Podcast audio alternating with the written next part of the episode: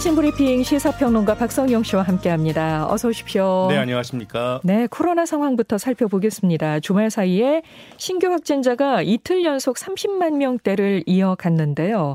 누적 확진자 수가 천만 명을 눈앞에 두고 있다고요? 예, 그렇습니다. 일단 어제 신규 확진자는 33만 4천여 명인데요. 전날보다 4만 6천여 명 줄긴 했지만 이틀째 30만 명대를 유지했습니다. 이렇게 주말에도 확산세가 이어지면서 누적 확진자는 937만 명을 넘겼습니다. 이런 추세라면 이번 주 안에 이 천만 명을 넘어설 가능성이 큰데요. 이렇게 되면 우리나라 국민 5명 가운데 1명이 코로나19에 걸리는 셈입니다. 네. 오늘 발표될 신규 확진자는 어제보다 11만여 명이 적은 20여만 명이 될 것으로 예상이 되는데요. 일단 수치만 봐서는 지난 17일 62만 명대 이후 줄어드는 분위기입니다. 정부는 이번 주 중반에는 감소세로 전환될 것으로 전망하고 있습니다. 오늘 발표될 신규 확진자는 조금 줄었지만 이 사망자 등의 피해 규모는 계속 커지고 있는데요. 하루 사이 코로나로 숨진 사망자는 327명으로 집계가 됐습니다. 네. 역대 두 번째로 많은 규모고요. 누적 치명률은 0.13%입니다. 또 위중증 환자는 1,033명으로 집계가 돼서 13일째 1,000명대를 이어갔습니다. 네, 네. 오늘부터 사회적 거리두기가 일부 완화되죠. 네, 그렇습니다. 오늘부터 다음 달 3일까지인데요. 2주 동안 새로운 사회적 거리두기 조치가 시행이 됩니다. 사적 모임 제한 인원이 6명에서 8명으로 완화되는데요. 하지만 식당 같은 다중이용 시설의 영업시간 제한은 밤 11시까지로 변동이 없습니다. 행사, 집회, 종교시설과 관련된 거리두기 조치도 현행 그대로 유지되고요. 최근 유행의 정점기에 방역 완화 우려의 목소리가 커지면서 이번 거리두기 조정은 소폭 완화에 그쳤습니다. 이런 가운데 오늘부터 2차 접종을 마친 만 12세에서 17세의 코로나 백신 3차 접종이 본격적으로 시작이 되는데요. 어, 청소년 3차 접종은 화이자 백신으로 이루어지고요. 보호자의 동의가 필요합니다. 네. 자, 그리고 오늘부터 해외 입국 관련 방역 대책도 완화된다고 합니다. 네. 어, 기본 접종을 완료하고 접종 이력을 등록한 해외 입국자는 자가 격리를 하지 않아도 됩니다. 아, 그리고요, 앞서 입국해서 격리 중인 해외 입국자도 오늘부터 격리 조치가 일괄 해제가 됩니다. 하지만 접종 이력을 등록하지 않았거나 백신을 접종하지 않은 12세 이하 어린이 등은 입국 후에 지금처럼 일주일간의 격리 생활을 해야 합니다. 이런 가운데 병원에서 일하는 의사, 간호사 등에 이어서 지역 약국에 근무하는 약사들도 이 코로나 확진 시에 3일 격리 후 업무를 재개할 수 있게 됐습니다. 네네. 이 약사 등의 감염으로 약국 영업이 중단될 경우에 해당 지역의 보건 서비스에 심각한 영향이 우려돼서 이번 지침을 마련했다는 게 정부의 설명인데요. 다만 강제 지침은 아닙니다. 알겠습니다. 이 코로나 때문에 강제 돌봄 휴가를 쓰는 근로자들이 많이 있으시죠? 네. 어, 정부 지원금 받을 수 있게 된다고요? 예. 오늘부터 접수가 시작이 되는데요. 어, 대상자는 코로나에 감염된 가족을 돌보기 위해서 가족 돌봄 휴가를 사용한 근로자고요. 네. 코로나에 따른 휴원과 휴교, 원격 수업 등으로 초등학교 2학년 이하의 자녀를 보살피기 위해서 휴가를 낸 경우도 해당이 됩니다. 네. 어, 그리고요. 만 18세 이하 장애인 자녀가 있을 때도 신청이 가능합니다. 지원금은 하루 5만 원, 최대 10일간 지원이 되는데요. 그러니까 최대 50만 원까지 지원받을 수 있는 겁니다. 자세한 시, 지원 내용과 신청 방법은 노동부 홈페이지를 참고하시면 좋겠습니다. 네. 자, 다음 소식 갑니다. 북한이 어제 오전에 서해상으로 방사포를 발사했습니다. 네, 북한군이 어제 오전 7시 20분 전후로 약 1시간에 걸쳐서 평안남도의 모처에서 서해상으로 방사포 4발을 발사했습니다. 정부는 곧바로 국가안전보장회의 차관회의를 열어서 대응책을 논의했는데요. 최근 1년의 북한 미사일 발사에 대해서 경각심을 갖고 관련 동향을 더욱 면밀히 주시해 나가기로 했습니다. 군 당국은 북한의 방사포 발사 의도 등을 정밀 분석 중에 있고요. 대비 태세를 강화했습니다. 북한의 이번 방사포 사격은요, 일단 이 북한군이 진행하고 있는 동계 훈련의 일환 또는 이 개량형 방사포의 시, 성능 시험일 가능성이 제기되고 있습니다. 네. 자, 최근에 연료비가 급등하면서 어 정말 많은 분들이 예. 겁난다고 하시더라고요. 주유소 주유소 가기가. 네. 맞습니다. 자, 그런데 여기에 2분기 전기요금 인상 가능성에 또 관심이 쏠리고 있습니다. 예. 한전이 오늘 연료비 조정 단가를 발표한다고 하죠. 네. 오늘 홈페이지를 통해서 2분기 연료비 조정 단가를 발표합니다. 이 전기요금은 기본요금에다 전력량요금, 연료비 조정요금, 기후환경요금 등으로 구성이 되는데요.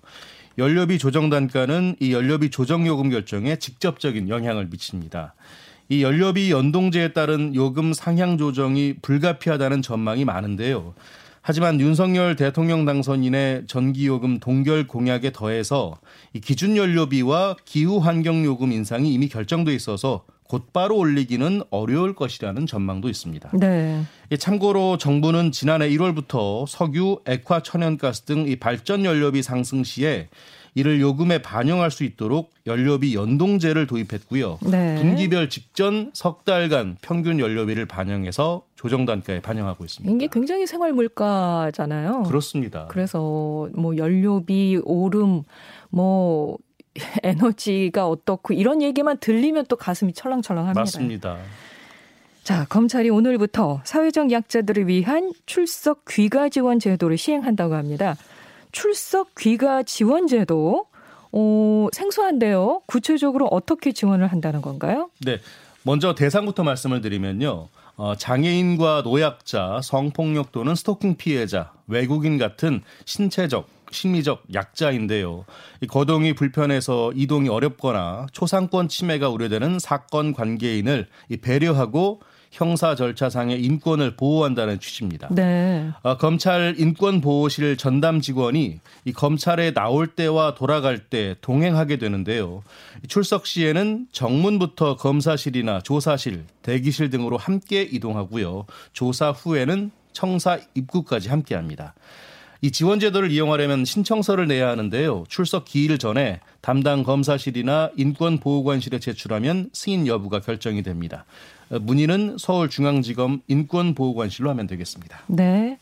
경찰이 오늘부터 교통사고 보험 사기 범죄를 집중적으로 단속한다고 합니다. 네, 오늘부터 오는 10월 말까지인데요. 고의로 교통사고를 내거나 과장해서 신고하는 행위, 또 병원과 정비소에서 허위로 보험금을 신청하는 행위, 그리고 고의로 사고를 낸 뒤에 합의금을 받아내는 행위가 주요 단속 대상입니다. 지난 3년간 보험 사기 피해 금액을 좀 살펴보면요. 2018년 4,400억 원에서 2020년 5천억 원으로 5천억 원으로 12% 증가했고요. 적발된 인원도 20% 넘게 늘었습니다. 네. 특히 경찰은 지난해 교통사고 보험 사기 513건을 적발했는데요. 이 과정에서 2,400여 명을 붙잡아 이 가운데 79명을 구속했습니다. 예. 자, 국내 유튜브 서비스에 일본의 우길기를 홍보하는 영상이 올라와서 논란이 되고 있다고 합니다. 이게 무슨 얘기인가요? 네. 아시다시피 우길기는 이 일본이 태평양 전쟁과 2차 세계대전 기간에 사용한 군기죠. 이 제국주의와 군국주의의 상징으로 인식이 되고요. 전범기로 통하기 때문에 한국 같은 일제 피해국에서는 금기 시대입니다. 네. 그런데 최근 각종 온라인 커뮤니티에 유튜브 광고를 광고에 등장했다는 우길기 선전 광고라는 제목의 글이 확산하고 있는데요. 네. 해당 그래서 글, 예, 저희가 예. 지금 이게 도대체 무슨 얘기야? 음. 우길기 광고라니. 그래서 잠깐 들어보겠습니다. 네. 우길기는 일본 문화의 일부. 우길기는 일장기와 마찬가지로 태양을 상징하고 있습니다. 이 문양은 경사와 번영, 활력을 상징합니다. 수백 년에 걸쳐 내려온 전통 문화는 현대에도 이어지고 있습니다. 명절, 환갑, 결혼 등의 경사, 풍어와 사업의 본창, 경사를 추가하고 기원하며 스포츠 응원에서는 사기를 북돋우며 승리를 기원합니다. 축제에서도 사용되고 있습니다. 해상 자유대 자유함기로도 사용되고 있으며 네. 좀 어이가 없네요, 사실. 이게 지금 우리 유튜브 보시는 분들 진짜 많잖아요. 그럼요. 유튜브 광고에 지금 이게 방송이 되고 있다는 거잖아요. 그러니까 유튜브 방송으로. 영상을 시청하기 전에 등장하는 광고 영상에 그러니까요. 이 영상이 나온다는 겁니다. 이 해당 광고는 지난해 10월 일본 외무성이 공식 유튜브 채널을 통해서 게재한 것인데요. 네. 뭐 들으신 대로 한국어 내레이션으로 녹음된 2분 정도의 분량이고요.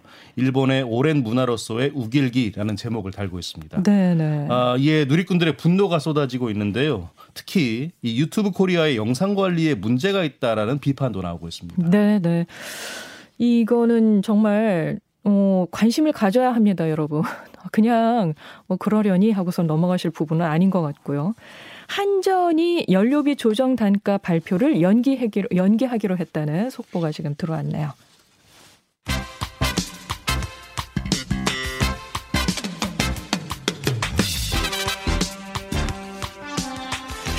스포츠 뉴스 전해드립니다. 굿모닝 스포츠.